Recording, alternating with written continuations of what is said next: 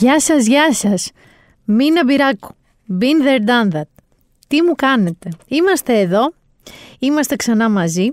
Θα συνεχίσω τα επεισόδια podcast της Ξενιτιάς, αυτή τη φορά με ένα συγκεκριμένο χαιρετισμό στο όγδοο διαμέρισμα, αγοντισμά, του Παρισίου, στη φίλη μου την Κλέρη.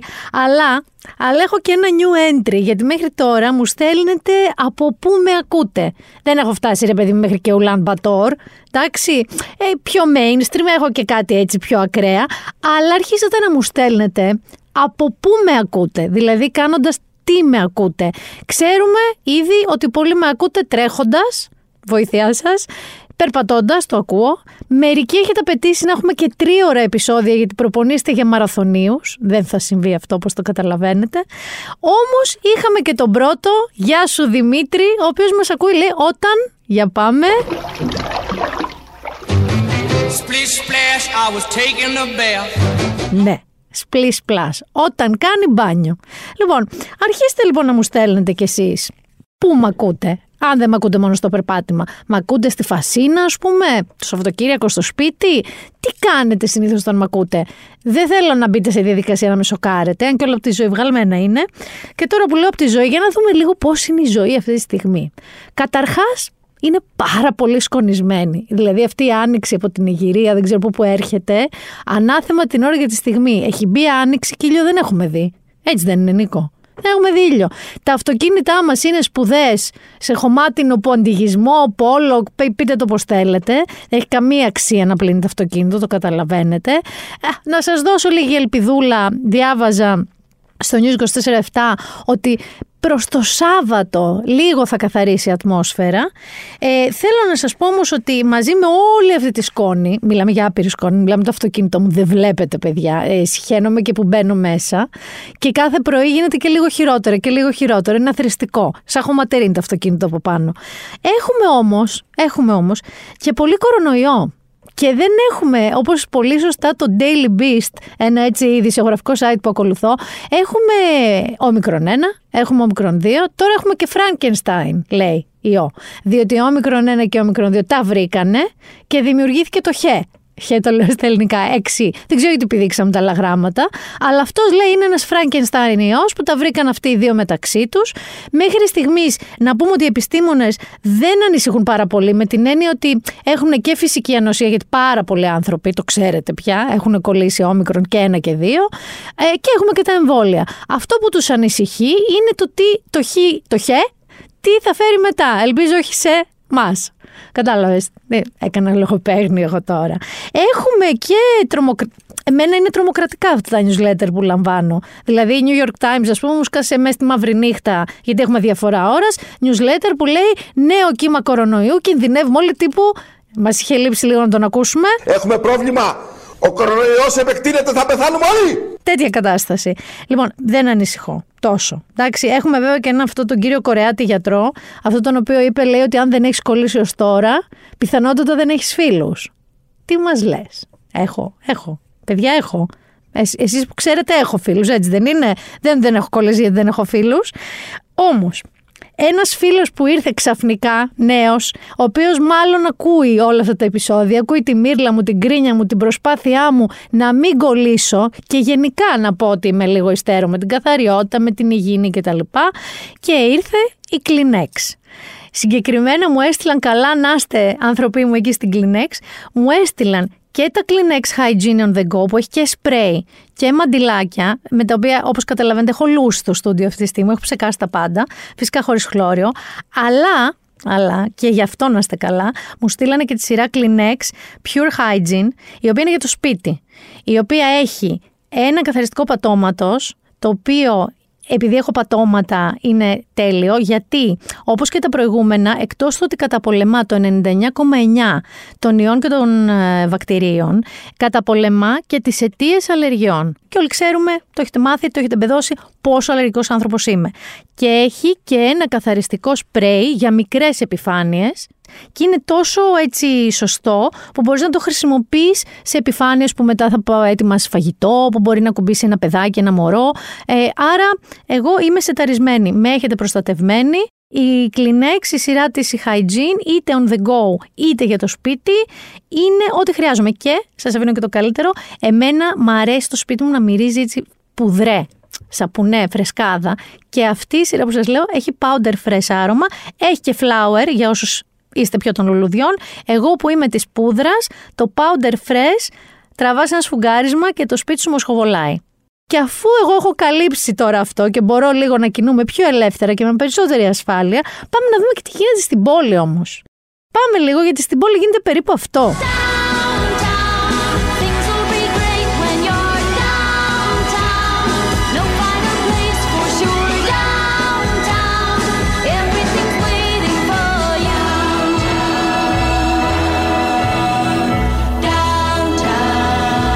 Αυτό που περιέγραφε η Πετούλα Κλάρκ, το downtown.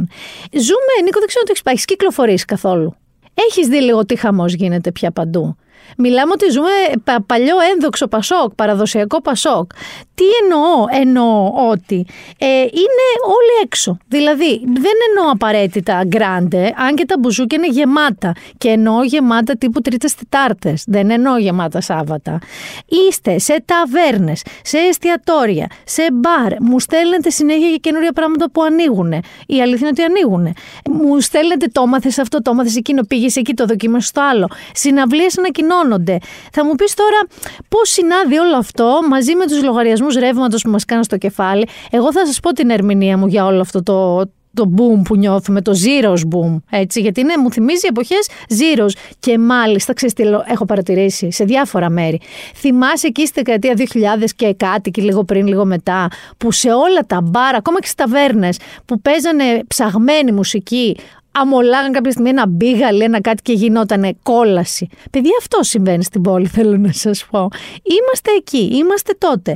Και επίσης θέλω να σας πω ότι ναι, τα σημειώνω όλα αυτά που μου λέτε. Δεν είμαι όμως ο τυραμόλα. Έχω και κάποια δισεκατομμύρια σειρές να δω. Κυκλοφορώ, κυκλοφορώ όσο μπορώ, όσο μου επιτρέπει και όλη αυτή η σκόνη. Αλλά θα επανέλθω και θα, θα σας πω. Ε, πάντως να ξέρετε, πληροφορούμε. Θα σας τρομάξω λίγο.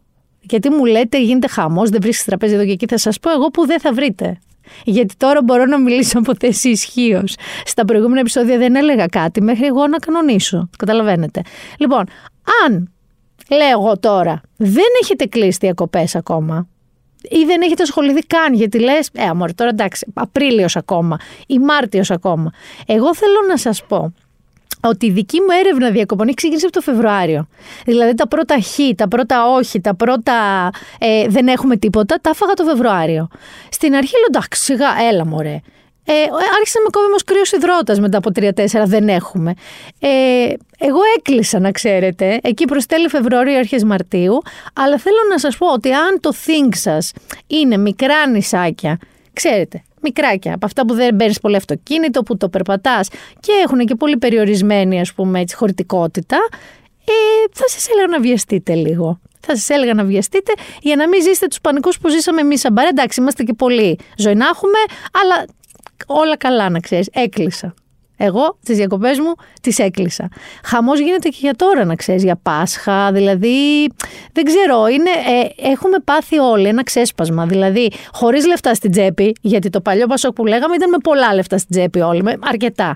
Τώρα είμαστε πένιλες που λένε. Αλλά αυτά τα πέντε ευρώ, δέκα ευρώ, είκοσι, τριάντα, όσα του μένουν του καθενός, έχει αποφασίσει ότι μια με τους πολέμους, μια με τους κορονοϊούς, μια με τα εγκλήματα, μια... έχει μαυρίσει το είναι τους και ξεσπάνε. Σου λέει, φίλε, εγώ θα βγω. Μια και όμως ανέφερα τα zeros και τύπου χρονομηχανές. Έχουμε μπει σε χρονομηχανή και τηλεοπτικά. Έχουμε μπει, έχουμε μπει. Έχουμε μπει και έχουμε προσδιοθεί κάπου εκεί. Τότε που αυτό που λένε τώρα πολλοί ότι α, με πνίγει η πολιτική ορθότητα. Δεν μπορούμε πια ούτε να την πέσουμε σε μια γυναίκα, ούτε να κάνουμε ένα χιούμορ να αστιευτούμε. Και ήρθε ο Μάρκος Σεφερλής. Το είδατε το Super Mommy? Και αν δεν το είδατε το Super Mommy, είδατε πράγματα γύρω από το Super Mommy, το οποίο ξεκίνησε να προβάλλεται στον Αντένα. Το είδατε. Το είδατε γιατί σας είδα ότι το είδατε, γιατί ήσασταν έξαλλοι και φυσικά, όπως πάντα, μου λέτε θα πεις κάτι γι' αυτό. Θα, πεις... θα σας πω. Θα σας... Δεν είναι απαραίτητο όταν μου λέτε πες κάτι γι' αυτό ότι θα σας αρέσει η γνώμη μου. Θέλω να είμαστε σαφείς σε αυτό. Λοιπόν, ναι, Βασικά πριν σας πω τι ακριβώς ακούστηκε, να πάρουμε δύο δειγματάκια. Πάμε να ακούσουμε το πρώτο, που είναι ένα έτσι αγαπημένο αντικείμενο του Μάρκου Σεφερλή, οι γκέι καρικατούρες. Αχ, δεν μπορώ, είμαι πολύ ταραγμένος. Χαλάρωσε, αγάπη μου. Τι λες, να με εγκρίνει η μαμά σου η χαρίκλια. Τόσα χρόνια με έχει φάει, βρες ένα τέρι και βρες ένα τέρι. Λοιπόν, το βρήκα το περιβόητο τέρι.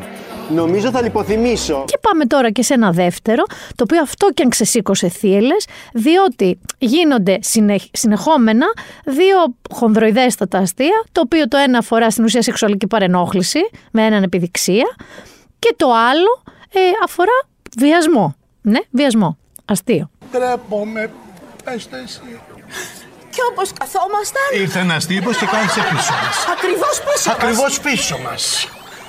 Πέντε λεπτά αργότερα, τι έκανε, ε, τι έκανε, έβγαλε έξω το... Mm, καταλαβαίνετε. Έξω. Έξω. Μη χειρότερα. Το κάθαρμα. Το βλέπει Μίνα και μου λέει, χαρίκλια, κοίτα πίσω με τρόπο. Κάνω κι εγώ μία έτσι. Με τρόπο να ρίξω μια ματιά, μόνο μια ματιά. Δυο ώρες ήταν έτσι. Και τι να δω. Τι. Δεν καταλαβαίνεις. Καλά, γιατί δεν αλλάξατε θέση. Το σκέφτηκα, αλλά αν αλλάζαμε θέση δεν θα βλέπαμε. Την ταινία. Τον κύριο. Καλά, δεν του είπατε τίποτα. Φυσικά και του είπαμε. Τι. Συγχαρητήρια. Με αυγενικό φύγαμε από το σινεμά. Για κάτι τέτοιους ανώμαλους, λοιπόν, εγώ κουβαλάω πάντα μαζί μου αυτό. Χριστέ μου! Θεέ κύριε, τι είναι αυτό? Ηλεκτροφόρο όπλο. Μόλις με πλησιάσει κάποιος με σεξουαλικές διαθέσεις, του ρίχνω μία με αυτό και παθαίνει ηλεκτροπληξία. Και μετά αναρωτιέται γιατί δεν μπορεί να βρει άντρα. Χρήσιμο εργαλείο. Μήπως πάρω κι εγώ ένα, αλλά θα είναι πανάκριβο. Είναι λίγο. Έχει και πιο φθηνό, αλλά και η πετρέλαιο. Μέχρι να πάρει μπρος, θα σε έχει βιάσει. Θα σου πω, Ζέτα, θα μου το δανείσεις αύριο που θα πάω στη Λαϊκή. Τι να το κάνεις εσύ ρε μαμά, ποιος θα σου επιτεθεί εσένα? Μην το λες, έχει γεμίσει ο κόσμος ανώμαλους. Σοβαρά? Βέβαια, εγώ εχθές είδα στο δρόμο έναν βιαστή. Oh! Και τι έκανες? Τι έκανα, άρχισα να τρέχω, έτρεχα, έτρεχα, έτρεχα, yeah. Θα τον πρόλαβα. Πήρατε λοιπόν τώρα μια γεύση, ακόμα και εσείς μπορεί να μην το είχατε πετύχει πουθενά ή να μην το είχατε δει. Να πούμε τώρα το βασικό. Είναι απρεπές, είναι λάθος, είναι παλιακό, είναι επικίνδυνο, είναι κακοποιητικός λόγος. Ναι, είναι όλα αυτά. Είναι. Δεν θα το συζητήσουμε. Δηλαδή, όταν κάνεις πια χιούμορ σε μια εποχή που το Me Too προσπαθούμε να οριστούν ακόμα και νόμοι για τη σεξουαλική παρενόχληση, για την κακοποίηση, ε, για την ισότητα των ανθρώπων. Είναι λάθος. Είναι λάθος το timing φρικτά. Γιατί όμως? Γιατί το να κάνουμε αστεία το είδαμε και στα Όσκαρ. Δηλαδή φτάσαμε μέχρι η σφαλιάρα, τα, τα είπαμε στο προηγούμενο επεισόδιο αυτά. Ε, όταν λοιπόν σε μια ομάδα, ας πούμε, που έχει ήδη κακοποιηθεί, μια μειονότητα, ε, άνθρωποι όπως είναι οι γκέι, οι οποίοι παλεύουμε όλοι μαζί για τα δικαιώματά τους και κυρίως βέβαια αυτοί οι άνθρωποι. Εσύ βγαίνεις και το κάνεις χιούμορ, ευκολάκι. Δηλαδή όταν αρχίζεις και κοροϊδεύεις ανθρώπους για τη σεξουαλική τους ταυτότητα, για εμφα... κομμάτια της εμφάνισής τους που δεν μπορούν να αλλάξουν, γιατί κάποιος είναι φαλακρός, γιατί κάποιος είναι κοντός, γιατί κάποιος είναι γεμάτος, γιατί κάποιος είναι οτιδήποτε. Αυτό δεν είναι απλά εύκολο χιούμορ, είναι επικίνδυνο χιούμορ. Είναι κακοποιητικό. Εδώ λοιπόν όμως, να πούμε ότι δεν είναι ομφαλοσκοπούμε ρε παιδί μου, ζούμε σε μικρό κόσμο αν νομίζουμε ότι επειδή κάποιοι είμαστε έξαλλοι, όλοι είναι έξαλλοι. Δεν είναι όλοι έξαλλοι, θέλω να σας πω. Καταρχάς το απέδειξε, ε, το απέδειξε τηλεθέαση. Έκανε δεκαπέντε τοις εκατό στο δυναμικό κοινό, δηλαδή το νεανικό κοινό, το οποίο σημαίνει, δηλαδή ακούστηκαν ατάκες όπως ότι η βότκα είναι λιπαντικό για να κατεβάζουν οι γυναίκες τα βρακιά τους και να γκαστρώνονται, έτσι. Αυτό λοιπόν που εγώ και εσύ και ο παραδίπλα λέμε πω πω Παναγία μου είναι δυνατόν να ακούμε τέτοια πράγματα το δύο χιλιάδες είκοσι δύο, υπήρχαν άνθρωποι οι οποίοι μια χαρά είπανε. Δηλαδή, να σας πω ενδεικτικά μερικά tweets. Δεν ήμουν, λέει, ποτέ φαν του Σεφερλή στα τηλεοπτικά του, αλλά το Super Mami με εξέπληξε ευχάριστα. Πολύ καλό πρώτο επεισόδιο. Ε, πάντα ήμουν φαν του Σεφερλή, είναι μοναδικός. Έλειπε τις Κυριακές ένα τέτοιο πρόγραμμα. Είναι ευχάριστο. Εγώ χαλαρώνω και γελάω πολύ. Αυτό που χρειαζόμαστε αυτή την εποχή. Θέλω να σας πω ότι αυτοί δεν είναι aliens. Δεν είναι ο Α εξωγήινος κάπου. Είναι ο γειτονά σας. Μπορεί να είναι και η μαμά σας. Και θα σταθώ σε ένα tweet που μου έκανε έτσι το, το trigger. Αυτό που λέμε με, με τσίγκλισε. Λέει λοιπόν κάποιος, ε, ίσως η κοινωνία έχει γίνει υπερευαίσθητη για το χιούμορ του Σεφερλή. Πριν μερικά χρόνια δεν θα μας πείραζε, ούτε θα θεωρούσαμε τόσο προσβλητικά αυτά που λέει. Τι έχει αλλάξει? Ευτυχώς, η απάντηση είναι απλή εδώ. Ευτυχώς λοιπόν έχει αλλάξει η κοινωνία. Αυτό ακριβώς που λες. Η εποχή και η κοινωνία. Έχει αλλάξει η κοινωνία. Έχουμε αποφασίσει να προσπαθούμε πια να προστατεύουμε ανθρώπους, το χιούμορ να μπορεί να υπάρχει. Εγώ δεν λέω ότι να μην μπορούμε ξαφνικά να αστιευτούμε με π.χ. το κοστούμι του Justin Bieber στα Grammys, που είναι αυτό που λέγαμε παλιά μπαμπάδικο χιούμορ του Μακαρίτη, ήταν ένα oversized Balenciaga. Φυσικά και να μπορούμε να αστιευτούμε με αυτό. Και ας έρθει κάποιος να μου πει, ξέρεις τι, είσαι βλαχάρα, και μετά εγώ να του πω ότι ε, ντροπή σου γιατί προσβάλλεις βλάχους. Λοιπόν, αλλά... Παιδιά, είναι αυτό που λέγαμε και με τον Will Smith. Ας πούμε, η Jada Pinkett Smith έχει αλλοπεκία, έχει μια πάθηση. Δεν κάνουμε χιούμορ με την πάθηση του άλλου. Δεν είναι, ε, αμόρε, εντάξει, σιγά τώρα υπερευαίσθητος. Όχι, όχι, δεν είναι έτσι. Πέραν της κακής αισθητικής που εμένα δεν μ' αρέσει. Λοιπόν, αυτό θέλω να σας πω, ότι το να εξευτελίζουμε ανθρώπους, να είμαστε κακοποιητικοί και ας πούμε να κάνουμε χιούμορ τώρα με σεξουαλική παρενόχληση και κακοποίηση, δεν είναι υπερευαισθησία. Είναι για μένα κοινός νους. Ο Αντένα. Όμως, σαν επιχείρηση, αποφάσισε ότι είναι μια καλή στιγμή να το βγάλει. Διαφωνώ γι' αυτό, όμως καλό είναι, γιατί πολλοί από εσάς δεν το ξέρετε. Να πούμε εδώ το ιστορικά, ότι αυτό που έκανε τώρα ο Μάρκος Σεφερλής και λέγεται Super Mami, δεν είναι παρθενογένεση. Για την ακρίβεια, είναι μια βρετανική σειρά του μπι μπι σι, η οποία λέγεται μίσες Brown's Boys, εντάξει. Ειδοποιώς διαφορά. Η σειρά αυτή ξεκίνησε να παίζεται πριν μια δεκαετία. Έτσι, παίζεται εδώ και μια δεκαετία. Και φυσικά έχει κατηγορηθεί για όλα όσα κατηγορήθηκε ο Μάρκος Σεφερλής για το πρώτο του επεισόδιο. Εντάξει, δηλαδή σεξισμό. Ήταν πάρα πάρα πολύ αρνητική απέναντι στο μίσες Brown's Boys. Ε, η, όχι κοινή γνώμη ακριβώς τότε. Τα μέσα μαζικής ενημέρωσης, ας πούμε, τα σοβαρά, τα στιβαρά. Δηλαδή, ε, ο Guardian έλεγε ε, πώς γίνεται το next big thing του μπι μπι σι να είναι ένας πενήντα επτάχρονος άνδρας με φόρεμα που κάνει αστεία με θερμόμετρα που μπαίνουν στον ποπό. Το είδαμε και αυτό.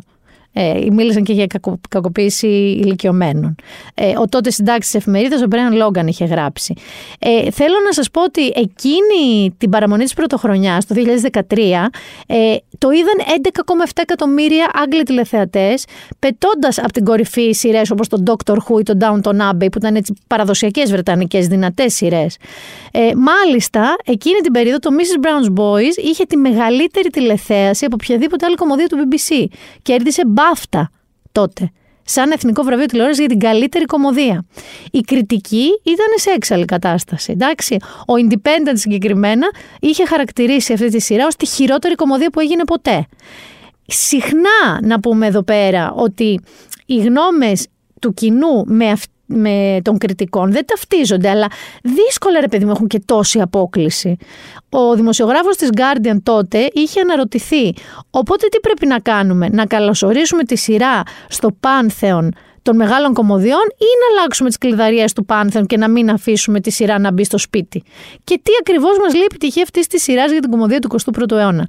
Ε, ακόμα και ο ίδιος ο δημιουργός της σειράς, ο Μπρένταν Ο'Κάρολ, ε, έλεγε ότι δεν το πιστεύει αυτό που του συμβαίνει. Δηλαδή, τον είχε ρωτήσει ένας δημοσιογράφος γιατί είναι τόσο πετυχημένη αυτή η σειρά, και του είχε απαντήσει, κάνε μου μια χάρη, ανάλυσε το και πες μου ποιο είναι το μυστικό, γιατί δεν έχω ιδέα. Εντάξει. Η ιστορία του Ο'Κάρολ. Ε, και άλλη μια, να σας πω ένα fun fact, ο Κάρολ ε, ξεκίνησε τη ζωή του σαν ε, ε, η μίσες Brown, δηλαδή η κυρία Brown, αυτός ο ρόλος που κάνει ο Μάρκος Σεφερλής ως Χαρίκλια, ε, ξεκίνησε σαν ραδιοφωνική σειρά. Ε, δεν ε, είχε σκοπό να την υποδηθεί ε, ο ίδιος, αλλά η ηθοποιός που είχε προσλάβει δεν εμφανίστηκε ποτέ στην ηχογράφηση, οπότε το έκανε ο ίδιος. Σταδιακά αυτός κάποια στιγμή το έκανε θεατρική παράσταση, για να μην σας τα πολυλογώ, στο Δουβλίνο. Αποδείχθηκε τεράστιο sold out και εκεί στο θέατρο ένας παραγωγός του μπι μπι σι το είδε και είπε θα το κάνω τηλεόραση. Και έγινε όλο αυτό το φαινόμενο. Ε, τότε έκανε με τις παραστάσεις του το δύο χιλιάδες ε, οι περιοδεύοντες Ο'Κάρολ, δηλαδή... Ε, είχε μέσα την οικογένειά του. Και μάλιστα η γυναίκα του έκανε το ρόλο της κόρης του, ακριβώς όπως συμβαίνει τώρα και στο Super Mommy. Δηλαδή η γυναίκα του Μάρκου Σεφερλή, η Έλληνα Τσαβαλιά, κάνει την κόρη της Χαρίκλης, άρα του Μάρκου Σεφερλή. Ε, αυτό που προσπαθώ τώρα να σας πω είναι ότι είναι μια σειρά η οποία και στην Αγγλία, μάλιστα πολλά αστεία που βλέπουμε εμείς εδώ, είναι μεταφρασμένα μοταμό. Λέξη προς λέξη. Δεν είναι κάτι που ξύπνησε ο Μάρκος Σεφερλής και το έκανε. Είναι ένα φορμάτ στην Αγγλία που ήταν κρατεό νωρίς, παλιά, το δύο χιλιάδες δεκατρία ας πούμε, αλλά συνεχίζει ακόμα. Εδώ τώρα θα μου πεις γιατί σας το λέω αυτό, έγινε ξαφνικά καλύτερο. Όχι, όχι, όχι. Επειδή έχει γίνει στην Αγγλία. Όχι, ο Guardian ας πούμε έχει γράψει ότι είναι ένα προβλέψιμο τυποποιημένο σκουπίδι. Ε, όχι, δεν ήταν διαφορετικό. Έχει πάρει, έχει εκνευρίσει πολύ κόσμο, λέει ότι δεν τους αρέσει τίποτα από όλα αυτά που βλέπουν γιατί είναι εύκολα αστεία, ε, βλέπουν απλά έναν άντρα αντιμένο γυναίκα. Ο ίδιος ο δημιουργός, ο Κάρολ, λέει... Έχει μια άλλη άποψη και εδώ θα σταθώ. Στο ότι κάποια στιγμή η κωμωδία, η τηλεοπτική κωμωδία άρχισε να απευθύνεται μόνο ε, τύπου rock and roll στους δεκαοκτώ είκοσι πέντε και άρχισε να κάνει πιο ψαγμένα, πιο περίεργα, πιο δύστροπα sitcoms για, μια, για έναν άνθρωπο εξήντα χρονών. Και τους είχαν παραμερίσει αυτούς. Οπότε αυτό στην πραγματικότητα έκανε ένα ανάλαφρο, εύκολο ε, πρόγραμμα για τους ανθρώπους τους μεγαλύτερους. Εικάζω λοιπόν ότι και ο Αντένα αυτή τη σειρά την πήρε και δέχτηκε να τη μεταφέρει ο Μάρκος Σεφερλής και να τη βγάλει στην τηλεόραση, όχι για εμένα σαν κοινό, αν και κοντεύω τα πενήντα, τέλος πάντων, για εμένα σαν κοινό μάλλον, ε, για μεγαλύτερους ανθρώπους, για αυτούς που η ψαγμένη κωμωδία δεν τους λέει τίποτα. Και εδώ έχουμε δύο τινά. Εντάξει, από τη μία για μένα είναι ντροπιαστικά αυτά τα αστεία, σε μια εποχή που έχει μεσολαβήσει τεράστια μάχη, πενταετή σχεδόν, για να ακούγονται οι φωνές, για να παλεύουμε για δικαιώματα, για για για, είναι αναχρονιστικό, αυτό είναι η δική μου δική μου γνώμη, αν θα το δω όχι, και εγώ το είδα αποσπασματικά γιατί, να δω γιατί γίνεται αυτός όλος ο χαμός. Από την άλλη είναι μια κίνηση ενός καναλιού που είναι μια επιχείρηση και αποφάσισε να δει αν υπάρχει κοινό για αυτό το είδος στην κωμωδία. Για μένα λοιπόν είναι πιο σημαντικό εδώ να δούμε σαν φαινόμενο το ότι υπάρχει κοινό για αυτή την κωμωδία. Και υπάρχει και μεγάλο κοινό για αυτή την κωμωδία. Τώρα, τι λέει αυτό για μας σαν κοινωνία, δεν ξέρω τι να σας πω πραγματικά. Αλλά το θέμα είναι ότι είναι και λάθος να νομίζουμε ότι α, καλά, επειδή το κράξαμε εμείς στο Twitter, το κράξαμε εδώ, το κράξαμε εκεί, κανείς δεν θα το βλέπει. Σας είπα λίγο και αν σας κούρασα, συγγνώμη, όλη αυτή την ιστορία του μπι μπι σι και του μίσες Brown's Boys, του οποίου μεταφορά είναι το Super Mommy, για να καταλάβουμε λίγο ότι πολλές φορές μπορεί να κάνει ένα μεγάλο μερίδιο της κοινωνίας έξαλλο, μπορεί οι κριτικοί κάτι να το στυλιτεύουν, αλλά μπορεί να έχει το κοινό του. Αυτό λέω εγώ μόνο. Τώρα, αν το Εθνικό Ραδιοτηλεοπτικό Συμβούλιο θα θεωρήσει ότι κάτι μπορεί να είναι ρατσιστικό, σεξιστικό, ε, να οθεί, ας πούμε, ξέρω εγώ, προς bullying μιας συγκεκριμένης ομάδας, αυτό μένει να το δούμε. Άρα, αν με ρωτάτε θα το δω, όχι. Αν το είδα, όχι. Αν μου αρέσει, όχι. Αλλά δεν κοιτάω και τον αφαλό μου και λέω εντάξει, αφού το κράξαμε εμείς δεν θα παίζει, δεν θα το δει κανείς. Εκεί που με ενόχλησε και θα μείνω λίγο, για λίγο ακόμα στην κωμωδία, είναι ο Louis σι κέι. Ο Louis σι κέι που το δύο χιλιάδες δεκαεπτά βγήκαν πέντε γυναίκες και τον κατήγγυλαν και το αποδέχτηκε και έκανε και δηλώσεις μετάνοιας κτλ. Ο Louis λοιπόν σι κέι που κατηγορήθηκε για σεξουαλική παρενόχληση ε, πέντε γυναικών και μάλιστα ότι επηρέασε και τις καριέρες τους, να σας θυμίσω ότι αυτό ικανοποιεί τον μπροστά τους κτλ. Πήρε Grammy. Μόλις πήρε Grammy. Στα Grammy που γίνανε την περασμένη εβδομάδα, πήρε Grammy για το καλύτερο comedy album. Πήρε Grammy και ε, σύμφωνα με ερώτηση που έγινε στον πρόεδρο ας πούμε, της Επιτροπής, ε, αυτός απάντησε ότι εμείς δεν κοιτάμε ούτε το ποινικό μητρό κάποιου, ούτε πρώτερο βίο, ούτε τίποτα. Πρέπει απλά η δική του ας πούμε, η υποψηφιότητα να πληρεί τις προϋποθέσεις που απαιτούνται από τα βραβεία Grammy. Άρα έγινε αυτό, πήρε το Grammy, με πείραξε εμένα, μου φάνηκε πάρα πολύ σύντομο, σαν να μην το βασανίσαμε αρκετά, σαν αυτό να ήταν λίγο μια σφαλιάρα στα μούτρα των γυναικών που τον κατήγγυλαν. Και αρχίζει και μια τεράστια βέβαια κουβέντα. Ε, είδα σε ένα, στη Washington Post ένα πολύ ωραίο άρθρο που έλεγε ότι η βράβευση του Louis σι κέι αποδεικνύει για άλλη μια φορά ότι το cancel culture είναι ένας μύθος. Ε, γιατί θυμόμαστε, καλά, εντάξει, μην πας μακριά, πότε είχε έρθει πρόσφατα στην Ελλάδα, ήταν sold out και ούτω καθεξής. Εδώ παίζει μια, το μεγάλο δίλημμα, και αυτό μου το έχετε ρωτήσει, αν μπορούμε να διαχωρίσουμε το δημιουργό από το έργο του. Δηλαδή, αν ο Χάρι Πότερ, ας πούμε, ε, συνεχίζει να είναι ένα πολύ πετυχημένο και ωραίο βιβλίο, ένα σύμπαν, γιατί δεν είναι απλά ένα βιβλίο, ε, επειδή τζέι κέι. Rowling είναι τρανσοφοβική, ή ακυρώνουμε και το Χάρι Πότερ. Αν, ας πούμε, ακούμε Μόρισεϊ που έχει ξεμοραθεί λίγο, ε, ή δεν ακούμε γιατί ξεμοράθηκε ο Μόρισεϊ. Αν ακούμε Kanye West και αναγνωρίζουμε ότι η μουσική του είναι ωραία, ε, ή όχι, γιατί το Kanye West είναι αυτό που είναι, είναι οριακά κακοποιητικός πια. Τι να σου πω, αυτό είναι μια μεγάλη κουβέντα. Και. Και εδώ θα σας πω, πολύ ανδρουλάκης έχω βγει και από εδώ και από εκεί, αλλά δεν πειράζει, γιατί αυτή είναι η γνώμη μου. Είναι εσωτερική διεργασία. Δηλαδή, εγώ μέσα μου αισθάνομαι ότι ο Louis σι κέι με έχει χαλάσει. Και με έχει χαλάσει γιατί? Με έχει χαλάσει γιατί χρησιμοποιεί αυτά τα οποία έχει διαπράξει σαν αστεία. Σαν αστεία. Στην κωμωδία του. Ο Kanye West ή η τζέι κέι. Rowling δεν γράφει τρανσοφοβικά μέσα στο Harry Potter. Είναι τα όρια του καθενός. Και το να φωνάζουμε και να ριόμαστε όλοι μαζί cancel, cancel, τα βλέπετε. Δεν ισχύουν αυτά. Συν το ότι έχει γίνει, θα το πω, έχει γίνει ας πούμε ψωμοτήρι. Δηλαδή, ξέρω εγώ, στραβώσαμε σήμερα, δεν ξέρω, με τις εξατμίσεις, cancel, εξατμίσεις, cancel. Δηλαδή γίνεται χαμός με το cancel, είναι στα όρια του γραφικού. Η πραγματικότητα είναι ότι είναι εσωτερική διεργασία. Καλό είναι να τα λέμε δημόσια, να παίρνουμε θέση. Να πω εγώ ότι διαφωνώ με αυτή τη σειρά του Μάρκου Σεφερλή, δεν μου αρέσουν τα αστεία του και όχι μόνο δεν μου αρέσουν, τα βρίσκω επικίνδυνα, αλλά απ' την άλλη είναι αυτό που σας λέω. Το cancel μπορεί να είναι προσωπική μου υπόθεση. Δηλαδή, εγώ δεν θα τον δω. Το να φωνάζουμε όλοι cancel δεν σημαίνει ότι κανείς δεν θα το δει. Επίσης, κάτι άλλο που δεν βλέπω να σας πω και με έχει κουράσει πάρα πολύ, πάρα πολύ, κιόλας θα σας πω. Ε, η υπόθεση της Ρούλας Πισπιρίγκου, η τραγική αυτή υπόθεση της Πάτρας, η οποία ε, μοιάζει να ανοίγει κι άλλο κι άλλο, γιατί έχει μπει λίγο στο μικροσκόπιο και τι έγινε με την οικοκυρά τους και το ψάχνουν και τα λοιπά.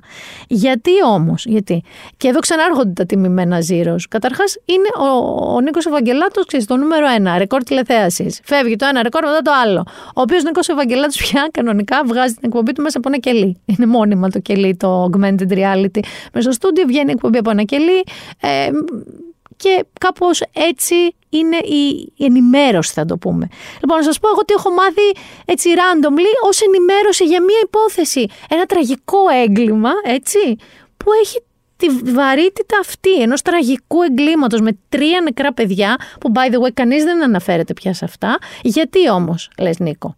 Γιατί έπρεπε να μάθουμε ότι η Ρούλα Πισπιρίγκου είναι από το ίδιο χωριό με την ε, Κακαράντζουλα που είχε ρίξει το βιτριόλι στο πρόσωπο της Ιωάννας Παλιοσπύρου. Έχουμε μάθει ότι ε, έκανε γυμναστική με ρεύματα, αυτά που σου βάζουν ηλεκτρόδια, μαζί με τον άντρα της μετά το θάνατο του δεύτερου παιδιού. Έχουμε μάθει το ringtone του άντρα της. Βέβαια, γιατί ένας είπε ότι ρε παιδί μου, δεν λέω κάτι, αλλά εντάξει, τώρα να έχει, ξέρω εγώ, ένα μπουζούκι είχε, ενώ τα παιδιά το έχουν πεθάνει. Είδαμε και μάθαμε τι γνώμη κάπου πήρε το μάτι μου, είχε ο τατουατζής της Ρούλας Πισπιρίγκου, για τη Ρούλα Πισπιρίγκου. Ε, μάθαμε επίσης αν η πεθερά της, βέβαια, αν έλεγε τον καφέ, καλύτερη λέει χαρτορίχτρα καφετζού της επικράτης, αλλά αν της είχε κάνει μάγια, αν ήταν λίγο μάρα με η μαρίδη δηλαδή η πεθερά στη Ρούλα Πισπιρίγκου. Ε, έχω μάθει αν, της, αν έχεις δει τηλεόραση στο κελί, αν υπάρχει δικός αστυνομικός που της αναβοσβήνει τα τσιγάρα. Έχουμε επίσης μάθει, γιατί μερικοί σου λέει θα φέρω και ειδικούς. Ε? Έχουμε βρωμήσει στους ειδικούς. Τώρα σας μιλάω για φοιτητές, ξέρω εγώ, ιατροδικαστικής, που ούτε, ούτε στο δέκα χιλιόμετρα δεν έχουν δει το φάκελο να εκφέρουν γνώμη. Έχουμε μάθει από πάρα πάρα πάρα πολλές ψυχολόγους, παιδοψυχολόγους, παραψυχολόγους, δεν ξέρω τι, τι σημαίνουν οι ζωγραφιές των παιδιών. Ε, τι σημαίνει μια άλλη ζωγραφιά που κάποιος κόλλησε στην πόρτα του σπιτιού των ε, Πισπυριγκαίων. Ε, έχουμε μάθει επίσης, άλλο πολύ ωραίο που διάβασα, είναι ποιος ανάβει τα καντιλάκια των παιδιών. Ε, πραγματικά δεν ξέρω τι να σας πω. Δηλαδή έχω μάθει επίσης πώς θα βρω και τα μίνι. Ή πώς, δεν ξέρω, αν φτάσουμε και στο level πώς θα φτιάξω και τα μίνι, σαν το Breaking Bad. Παιδιά, αυτό είναι μια κατάσταση εκτός ελέγχου. Δεν μιλάμε απλά για κλειδαρότρυπα, μιλάμε για μια έτσι, ε, τι να σας πω, εγκληματολαγνία που μας έχει πιάσει και έλλειψη πληροφοριών, γιατί έτσι πρέπει να είναι. Γιατί δεν θα βγει η αστυνομία να μας λέει έχω αυτή την πληροφορία και αυτή την πληροφορία. Αυτό το κάνει ο κύριος Λέων, ο κύριος Κατερινόπουλος, κατάλαβες, στα spaces του Twitter. Τα θυμάστε αυτά? Το Twitter έχει μια εφαρμογή που μπορείς να κάνεις, space λέγεται, όπου μιλάμε, δεν γράφουμε μηνύματα, μιλάμε, ακούγεται, δηλαδή φωνή. Ε, είχαμε φτάσει να έχει δυόμισι χιλιάδες και τρεις χιλιάδες κόσμο μέσα σε ένα space που κάνανε guest, κάτι ιατροδικαστές, ο κ. Κατερινόπουλος και το καθεξής. Λοιπόν, εγώ δεν μπορώ να μπω σε αυτή τη διαδικασία. Εγώ με μεγάλη μου, μεγάλη μου χαρά, αν αποδειχθεί ε, οτιδήποτε, θα τη δω να μένει στη φυλακή για αυτή τη ζωή, την επόμενη και άλλες δεκαπέντε, αλλά πραγματικά ούτε που με νοιάζει αν έκανε γυμναστική με ρεύματα και πώς βαράει το τηλέφωνο του άντρα της. Ο οποίος άντρας της, by the way, αν ας πούμε συνεχίζετε και θέλετε να το ζείτε, ε, ο Μάρος Ζασκαλάκης είναι απόψε το βράδυ, μαντέψτε πού, στην Αγγελική Νικολούλη, μεταξύ των άλλων λέει ότι θέλει και μισή ώρα στο κελί της. Ε, by the way, μια και λέμε για εγκλήματα που μας έχουν συγκλονίσει, αρχίζει και η δίκη του Μπάμπι Αναγνωστόπουλου. Δηλαδή αρχίζει και η δίκη του Μπάμπι που μας είχε συγκλονίσει με την Καρολάιν. Είχαμε ζήσει και τότε καταπληκτικές στιγμές, αλλά αρχίζει αυτή η δίκη κανονικά. Είναι κατάπτυστη η προσέγγιση του δικού του δικηγόρου, ε, γιατί το κόνσεπτ είναι ότι το ζευγάρι είχε πολλές εντάσεις και όλο αυτό του δημιούργησε, τον έβγαλε από τα ρούχα του γιατί έσπρωξε η Κάρολάιν την κούνια της κόρης τους. Έχει αποδειχθεί ήδη βέβαια ότι τη σκότωσε στον ύπνο της. Ε, ο μπαμπάς της συγκεκριμένα είπε ότι θα θέλει πολύ να πιάσω στα χέρια μου αυτή τη μικρή νηφίτσα, μιλώντας για τον Μπάμπι. Ε, ωστόσο, σε ό,τι αφορά την υπόθεση της Πισπιρίγκου, επειδή είναι ο ορισμός του όσο το ταΐζουμε μεγαλώνει, να, μια και λέγαμε για τηλεκοντρόλ πριν και για Μάρκο Σεφερλή και τα λοιπά, η υπόθεση είναι ότι όσο εσάς σας νοιάζει πραγματικά αν ε, η Ρούλα Πισπιρίγκου έτρωγε φακές και την πείραζαν, τόσο θα μας το σερβίρουν. Φυσικά μέσα από augmented reality και ελιά. Και μιας και είπαμε για, μιλάμε για εγκλήματα, παιδιά δεν, δεν φταίω εγώ, είναι η επικαιρότητα τέτοια, να πάμε λίγο και στην Ουκρανία. Στην Ουκρανία που είδαμε αυτή τη τραγωδία, μιλάμε αυτή τη φρίκη που είδαμε στην ε, πόλη Μπούτσα, ε, Μπούσα, Μπούκα, την έχετε ακούσει, Μπουσά, με διάφορους τρόπους. Ε, η ουσία είναι ότι είδαμε μια πόλη σπαρμένη με νεκρούς, πραγματικά. Ε, μια φρικώδη εικόνα. Φυσικά η μεριά της Ρωσίας, η οποία, παιδιά, η Ρωσία νομίζω ότι... Τι να σας πω, ότι νομίζω ότι είμαστε στα ογδόντα. Δηλαδή βγαίνει και καταρχάς δεν έχει κανείς πρόσβαση σε πληροφορίες στο Κρεμλίνο πραγματικές και βγαίνει και κάνει gaslighting. Δηλαδή σου λέει ότι όχι, δεν είναι αυτό που είδες. Ε, χωρίς να σκέφτεται ότι υπάρχουν δορυφόροι, ντρόουν, δηλαδή υπάρχουν χίλιοι τρόποι να δουν τι έγινε. Παρόλα αυτά, φυσικά ακολούθησε τη γνωστή της τακτική. Αρχικά είπε ότι δεν έγινε, αυτό δεν έγινε. Ε, δεύτερον, και είναι όλοι ηθοποιοί και είδαν να κουνιούνται, λέει, κάτι ρούχα και ήταν ηθοποιοί. Μετά είπαν ότι έγινε, αλλά δεν το έκαναν οι Ρώσοι, το έκαναν οι ίδιοι Ουκρανοί για να κατηγορήσουν τους Ρώσους, ε, και συγκεκριμένα ο Αζόφ. Και μετά είπαν ότι αλλά και να έγινε, καλά κάναμε, γιατί. Ε, ήταν ναζί εκεί. Λοιπόν, ε, φυσικά και μιλάνε για εγκλήματα πολέμου. Έχει ένα πολύ ενδιαφέρον άρθρο στο One Man ο Άκης Κατσούδας, ε, που εξηγεί πώς ορίζεται το έγκλημα πολέμου. Είναι μια φράση που αρχίσαμε να χρησιμοποιούμε μετά τη λήξη του Δευτέρου Παγκοσμίου. Α, στήθηκαν δηλαδή δίκες σε, σε εθνικά και διεθνή δικαστήρια. Η πιο γνωστή είναι η δίκη της Νιρεμβέργης. Και ε, μετά τη δίκη της Νιρεμβέργης, τρία χρόνια, τέσσερα νομίζω μετά, υπογράφηκε η τέταρτη συνθήκη της Γενέβης. Εντάξει, ε, σχετικά με την προστασία των πολιτών σε καιρό πολέμου.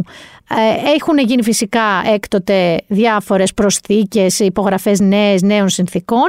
Α, και στην ουσία, θα σας πω πολύ γρήγορα, τι ορίζεται ως έγκλημα πολέμου. Η θελημένος φόνος ή πρόκληση εσκεμμένου σοβαρού τραυματισμού στο σώμα ενός στρατιώτη, βασανιστήρια πανθρώπινη μεταχείριση, αυθαίρετη καταστροφή ή ιδιοποίηση περιουσίας, εξαναγκασμός αιχμαλώτου στρατιώτη να υπηρετήσει εναντίον του στρατού του, στέρηση του δικαιώματος της δίκαιης δίκης για έναν αιχμάλωτο, λήψη ομήρων, επιθέσεις κατά αμάχους, επιθέσεις κατά ανθρωπιστικών οργανώσεων ή ειρηνευτικών δυνάμεων του ΟΗΕ, ε, θάνατο στρατιώτη που έχει παραδοθεί, επικισμός κατεχόμενου εδάφους, δηλητηριώδη όπλα, άμαχοι ως ασπίδες, πυροβολισμοί γιατρών με σαφή διακριτικά, βιασμοί, σεξουαλική σκλαβιά, καταναγκαστική πορνεία, λαιλεσία, εκτελέσεις.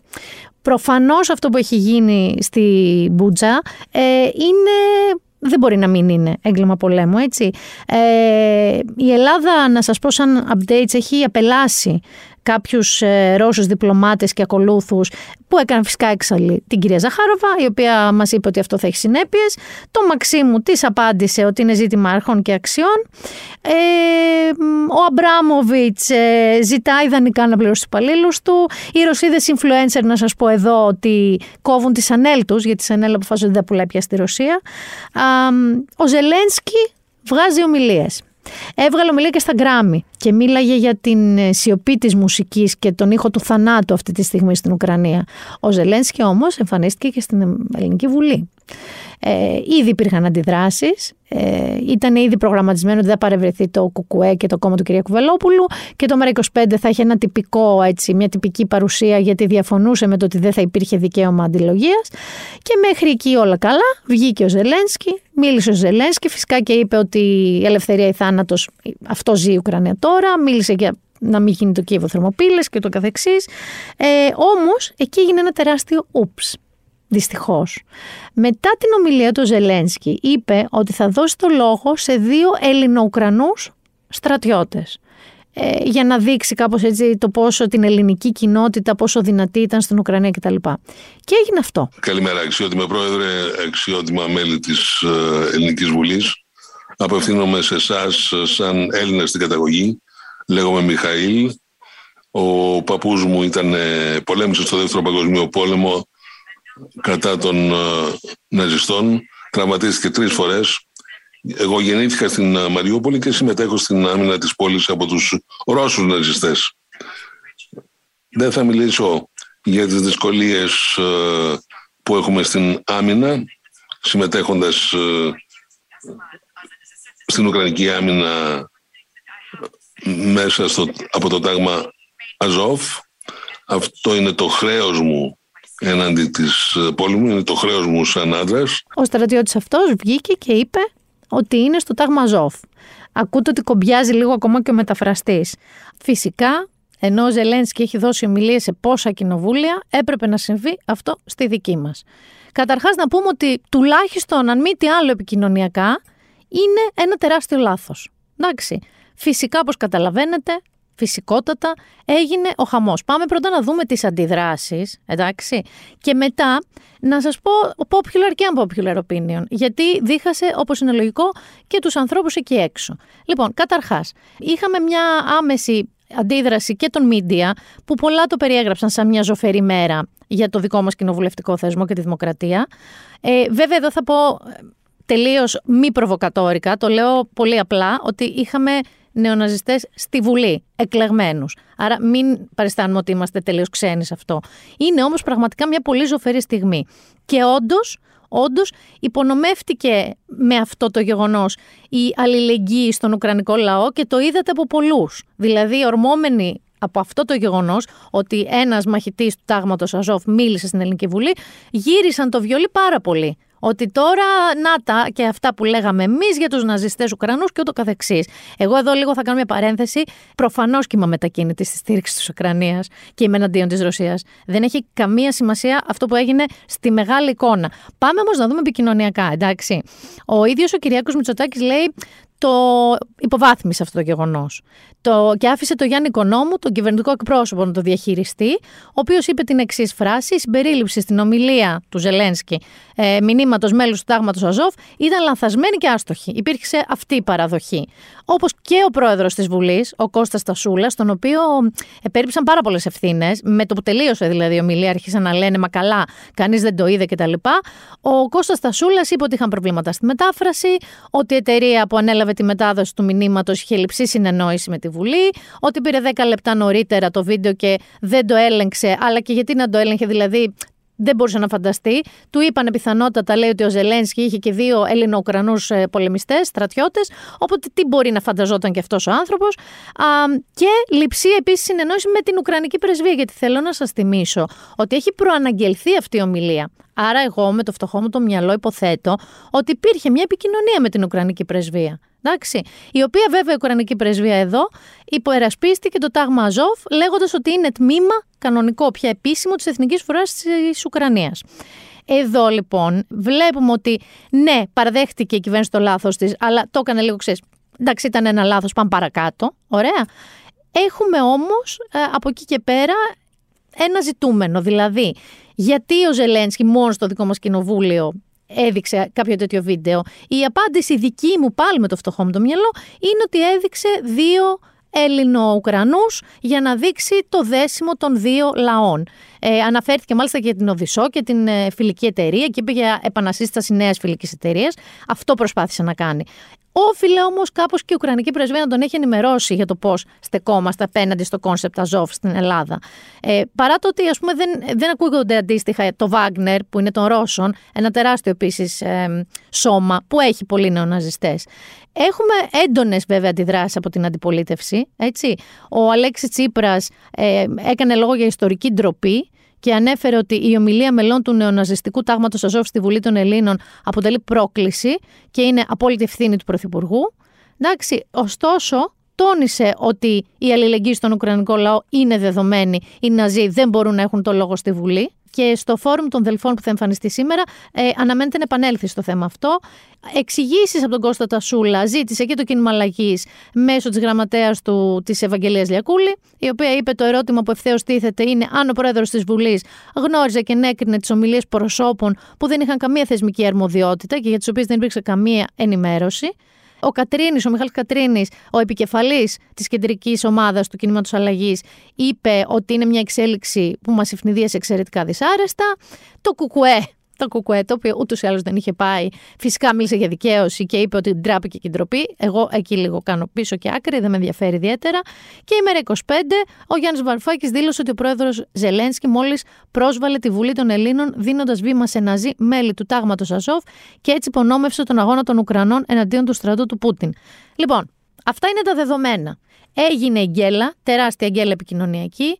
Έγινε η γκέλα από το ότι δεν ελέγχθηκε ποτέ αυτό το βίντεο, ότι δεν υπήρξε σωστή επικοινωνία με την Ουκρανική πρεσβεία, ότι θα μπορούσε να παίξει το βίντεο λίγο αργότερα έχοντας το ελέγξει. Υπάρχει ο αντίλογος ότι και γιατί να είχε ελεγχθεί, πού να φανταζόμασταν.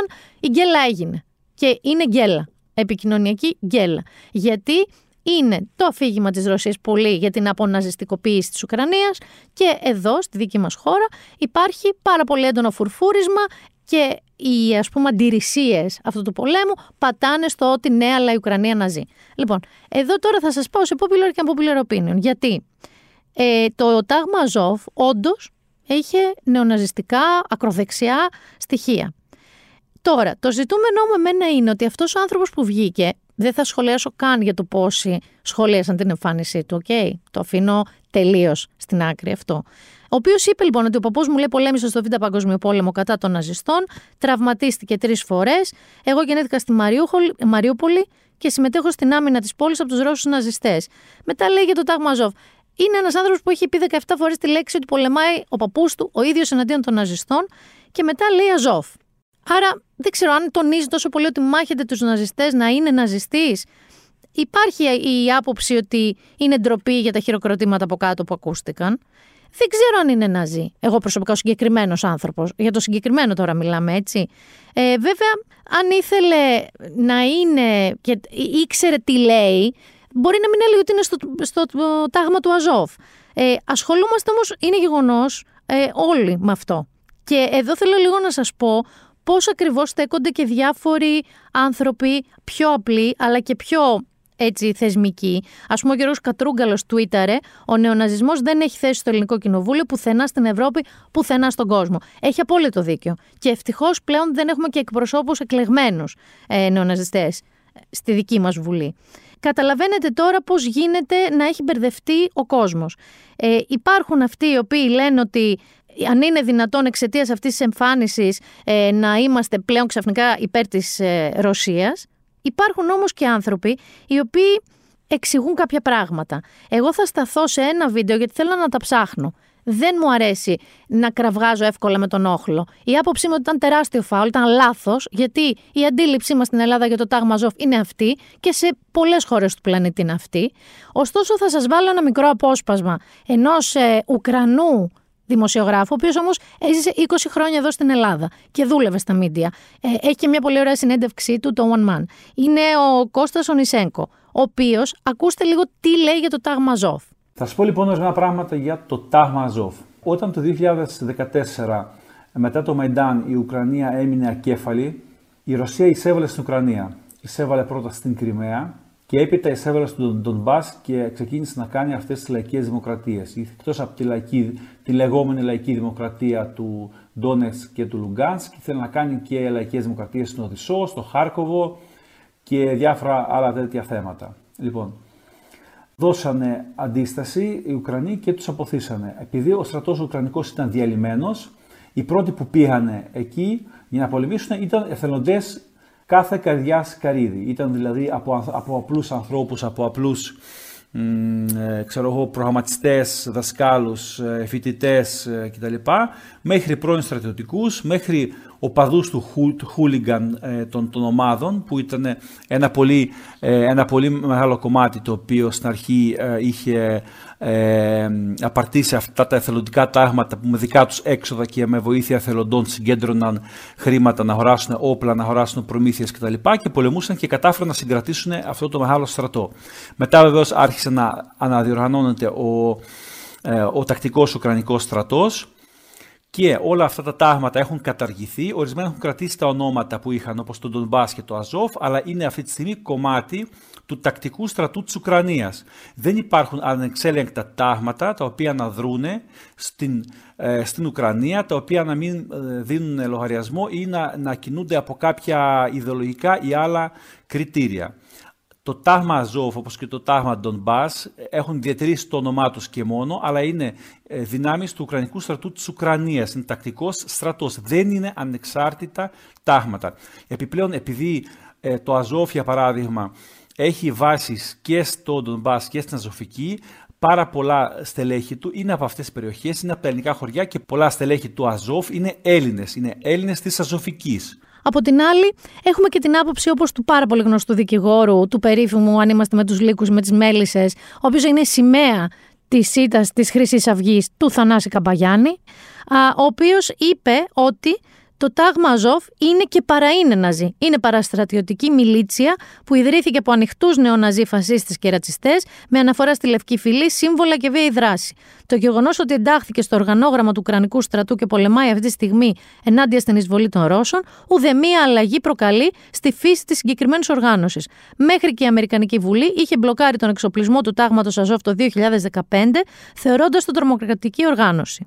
Όσοι σήμερα δυσκολεύονται να τους χαρακτηρίσουν ναζί, μην τυχόν και χύσουν νερό στο ρωσικό μήλο, φτάνουν να αναπαράγουν τα γνωστά χρυσαυγίτικα επιχειρήματα. Δεν είναι ναζιστές, είναι Ουκρανοί εθνικιστές.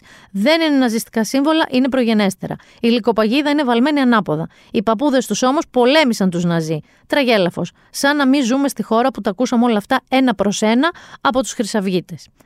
Η αλήθεια είναι λοιπόν ότι. Είναι καλό να ακούσουμε όλες τις απόψεις, δηλαδή τι εννοώ και την ιστορική αναδρομή, αλλά και την κάθετη θέση ότι ένα τάγμα το οποίο εκεί γεννήθηκε, πιθανότατα ακόμα έχει στους κόλπους του πολύ τέτοια ιδεολογία, επειδή όμως δεν είναι το ζητούμενο αυτό αυτή τη στιγμή. Δηλαδή δεν είναι το ζητούμενο τόσο το τάγμα Αζόφ. Γιατί δεν είμαστε αθώα περιστέρια, δεν νομίζουμε ότι στους πολέμους πηγαίνουν κυρίες με κρινολίνα, το ξέρουμε αυτό και από τη μία μεριά και από την άλλη μεριά. Όμως, το ζητούμενο είναι ότι ένας εκπρόσωπος του τάγματος Αζόφ εμφανίστηκε στην Ελληνική Βουλή.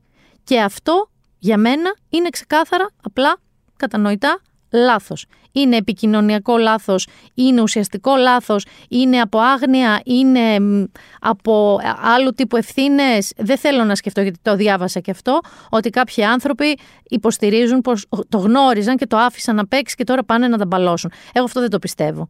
Θεωρώ λοιπόν ότι, για να είμαι πολύ ξεκάθαρη, δεν αλλάζει τίποτα στη στήριξή μου προς την Ουκρανία.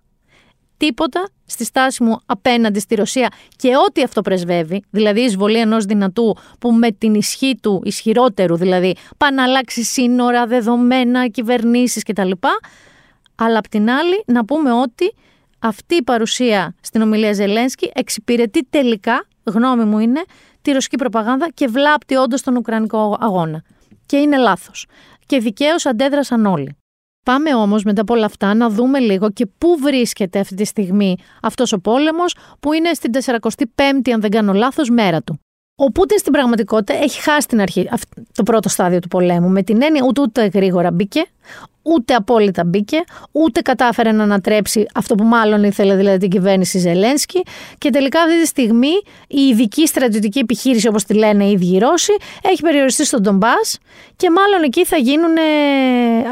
Αποσύρθηκαν τα στρατεύματα γύρω-γύρω από το Κίεβο και αυτή τη στιγμή αυτό που θα γίνει είναι μεγάλες μάχες εκεί γύρω στην περιοχή του Ντομπάς. Κάποιοι μιλάνε για μακράς διάρκεια, πολύ μακράς διάρκειας, δηλαδή ένα παρατεταμένο, ας πούμε, ουκρανικό ανταρτοπόλεμο με τις ρωσικές δυνάμεις εκεί γύρω. Ε, σε σχέση τώρα με την Μπούτσα και τις εικόνες των άμαχων νεκρών, ο Γενικός Γραμματέας του ΟΗΕ, ο Αντώνιο Γκουτιέρες, δήλωσε ότι είναι ουσιαστική σημασία μια ανεξάρτητη έρευνα για να λογοδοτήσουν οι υπεύθυνοι. Okay. Αυτό όμως που δεν βλέπω να γίνεται εγώ είναι να τελειώνει γρήγορα. Γιατί, γιατί, γιατί όσο εξαρτάται, ας πούμε, η Γερμανία σχεδόν στο εκατό τοις εκατό από την ενέργεια, από τη Ρωσία, δεν νομίζω ότι θα καταφέρουμε, δεν ξέρω κιόλας, να πάρουμε τόσο κάθετα μέτρα. Οπότε δεν ξέρω αν ο Πούτιν ποτέ θα παραπεμφθεί πραγματικά και στο διεθνές δικαστήριο, αλλά έχει μια αξία μια δήλωση που έκανε ο Μπάιντεν, ότι ο Πούτιν είναι εγκληματίας πολέμου.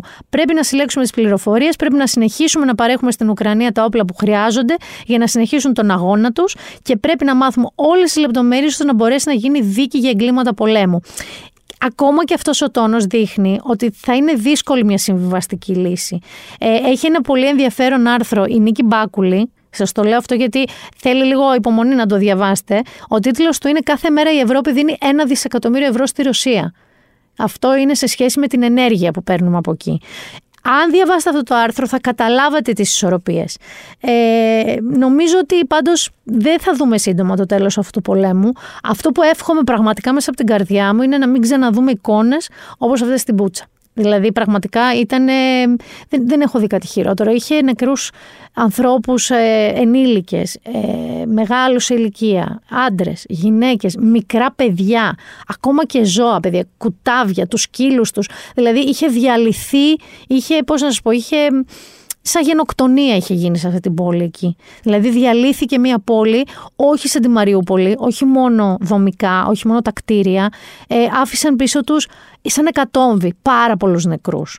Εντάξει, άρα αυτό από μόνο του είναι ένας καλός λόγος να λέμε ότι μακάρι να λήξει αυτός ο πόλεμος. Απ' την άλλη, ούτε ο Πούτιν φαίνεται να βάζει μυαλό, ίσα ίσα σηκώνεται μέσω των πρεσβειών του, μέσω του ιδίου, διαψεύδει αυτά τα γεγονότα, επιμένει και ο Ζελένσκι με τη σειρά του δεν κάνει πίσω, έχοντας κάποιες νίκες, ας πούμε, στο, στη φαρέτρα του. Οπότε τώρα τι να σας πω, αυτό remains to be seen. Ε, δεν είναι κάτι που θα δούμε σύντομα, όπως σας ξαναείπα. Ένας όμως άνθρωπος, και αλλάζω τελείως θέμα και κλίμα αυτή τη στιγμή, ο οποίος έδρασε πάρα πολύ γρήγορα για κάτι που ήθελε. Ποιος λέτε ότι είναι? Δύο, τρεις αδυναμίες έχω εγώ σε αυτό το podcast. Είναι ο Τραμπ, θα αναφερθεί μετά. Είναι ο Κάνιε. Τέσσερις. Είναι ο Μάρκ Ζούκερμπεργκ και είναι και ο Έλον Μασκ. Και εδώ θα σταθούμε. Ο Έλον Μασκ τριβελίζει το Twitter εδώ και πάρα πολύ καιρό. Καταρχάς είναι μονικός, έτσι. Είναι ε, το αγαπημένο του μέσο στον κόσμο. Είναι το μόνο μέσο στο οποίο έχει επίσημο account, twittάρει, είναι πάρα πολύ ενεργός. Να σας πω εδώ ένα πολύ αστείο περιστατικό, ότι υπάρχει ένα... Δεν ξέρω, το ξέρεις Νίκο, ένα κλαμπ στο Βερολίνο, το πιο γνωστό, το Berghain. Αυτό είναι η πιο σκληρή πόρτα στον κόσμο. Δηλαδή εκεί είναι πολύ ειδικές συνθήκες που μπορεί να μπεις. Και γίνονται κάτι μνημιώδη πάρτι που ξεκινάνε πέντε το απόγευμα της Τετάρτης και τελειώνουν δέκα το πρωί της Παρασκευής. Μιλάμε για τέτοια κατάσταση. Εκεί λοιπόν τουίταρε ο Elon Musk, ε, παρένθεση όλο αυτό, ότι δεν ήθελε να μπει, γιατί είχαν κρεμάσει ένα τεράστιο πανό στην πρόσωψη του Berghain, ότι peace, έγραφε ειρήνη, και είπε τι είναι αυτά τα πράγματα, εγώ να διασκεδάσω, θέλω, δεν με ενδιαφέρουν πολιτικές τοποθετήσεις. Η πραγματικότητα, όπως οι πληροφορίες λένε, ότι έφαγε πορτάρα και ο Elon Musk. Ένα άλλο πονάκι που είχε όμως ο Elon Musk, αυτό απλά το έγραψε, ήταν με το Twitter και την ελευθερία λόγου. Ότι το Twitter δηλαδή παρεμβαίνει, κατεβάζει κάποιους λογαριασμούς, προειδοποιεί για προπαγάνδα για κάποιους άλλους. Το θεωρούσε τραγικό. Για την ακρίβεια ο ίδιος λέει ότι είναι ε, απόλυτος στο τι σημαίνει ελευθερία του λόγου. Τέλος πάντων, θα μου πεις εντάξει, έλεγε τη γνώμη του και αυτός τι να κάνει. Να σας πω εγώ τι να κάνει.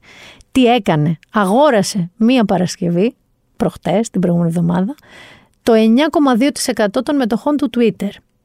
Αυτή τη στιγμή είναι ο μεγαλύτερος δηλαδή μέτοχος, μπήκε με αυτόν τον τρόπο στο Συμβούλιο ε, των Μετόχων, αλλά είναι ο μεγαλομέτοχος, έχει το περισσότερο ποσοστό. Και όχι μόνο αυτό, Όταν τις αγόρασε αυτές τις μετοχές, η αξία τους ήταν δύο κόμμα οκτώ κάτι δισεκατομμύρια δολάρια. Αυτό Παρασκευή. Δευτέρα που άνοιξε το χρηματιστήριο, οι μετοχές αυτές είχαν αξία τρία κόμμα επτά δισεκατομμύρια δολάρια. Δηλαδή όχι μόνο πήρε τον έλεγχο του Twitter, αλλά έβγαλε και ένα δισεκατομμύριο κοντά, ενώ έπαιρνε τον έλεγχο του Twitter. Ο ίδιος μάλιστα ανέβασε ένα tweet φυσικά, με τον ίδιο να καπνίζει μάλλον έτσι ένα, με περίεργη ουσία, λέγοντας ότι το επόμενο board meeting του Twitter θα είναι lit, είναι έτσι, θα είναι ιδιαίτερο. Είναι όμως ένας άνθρωπος ο οποίος είπε θέλω το Twitter, θέλω το Twitter όπως το θέλω εγώ και τι θα κάνω, θα αγοράσω σχεδόν το Twitter. Αυτά, αυτά είναι αποφασιστικότητες. Τελείως διαφορετικό το κλίμα στην περίπτωση του Donald Trump. Γιατί σας είπα ότι έχω δύο πονάκια. Έχω δύο πονάκια. Α, by the way, αναφέρθηκα πριν, όταν λέγαμε για το cancel culture, στον Kanye West, και ξέχασα εδώ να σας πω ότι ακύρωσε την εμφάνισή του στην Κοατσέλα, που πάρα πολλοί κόσμος θέλει να πάει. Αυτό είναι το γνωστό μουσικό φεστιβάλ της Αμερικής. Και δεν θα πάει, λέγεται, θα πάει να ζητήσει βοήθεια. Good for him, πραγματικά νομίζω ότι χρειάζεται. Γυρνάω στον Τραμπ τώρα. Θυμάστε που λέγαμε ότι ο Τραμπ είχε αποφασίσει επίσης ότι δεν του κάνει το Twitter, το οποίο τον είχε κάνει μπαν, έτσι, του είχε κατεβάσει για πάντα το λογαριασμό, μετά από πάρα πολλά τρικυμία και κύματα που είχε περάσει η σχέση τους. Και σου λέει τι θα κάνω εγώ, θα κάνω δικό μου μέσο. Και είχε κάνει το Truth Social. Μάλιστα, είχε πει ότι πολύ σύντομα δεν βλέπω την ώρα να γράψω το πρώτο μου Truth, την πρώτη μου αλήθεια, στο uh, Truth Social. Ε, πώς φαντάζεστε ότι πάει αυτό? Και γιατί ο, ο, το γαριδάκι μας δεν είναι καθόλου χαρούμενο, καθόλου.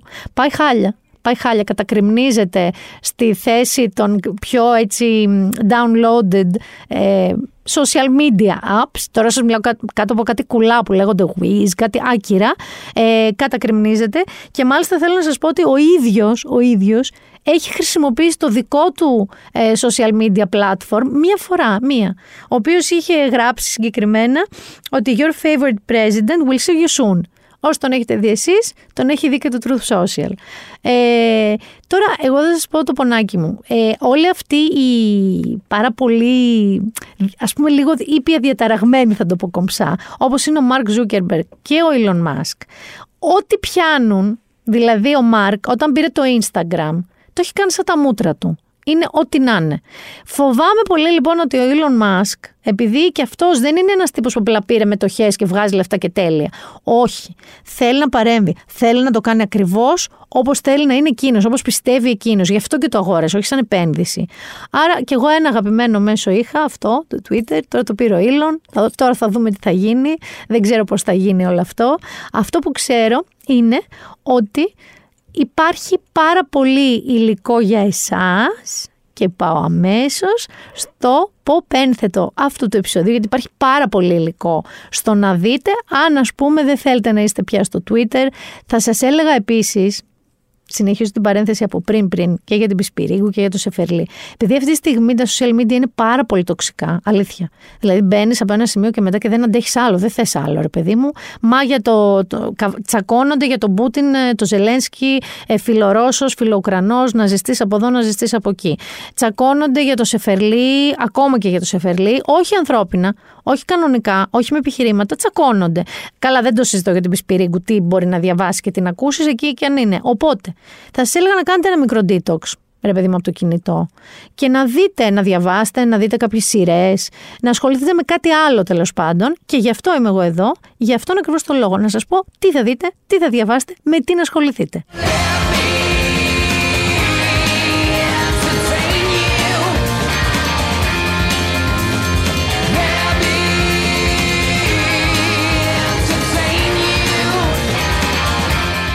Καταρχάς να σας πω για βολτίτσα, αν πάτε βολτίτσα, περάστε από το Ίδρυμα Σταύρος Νιάρχος που έχει αυτή την τεράστια ράχνη, αυτό το καταπληκτικό γλυπτό, το μαμά, μαμά δηλαδή, της Λουίς Μπουρζουά. Είναι ένα πάρα πολύ σημαντικό έργο. Πολύ πολύ σημαντικό έργο.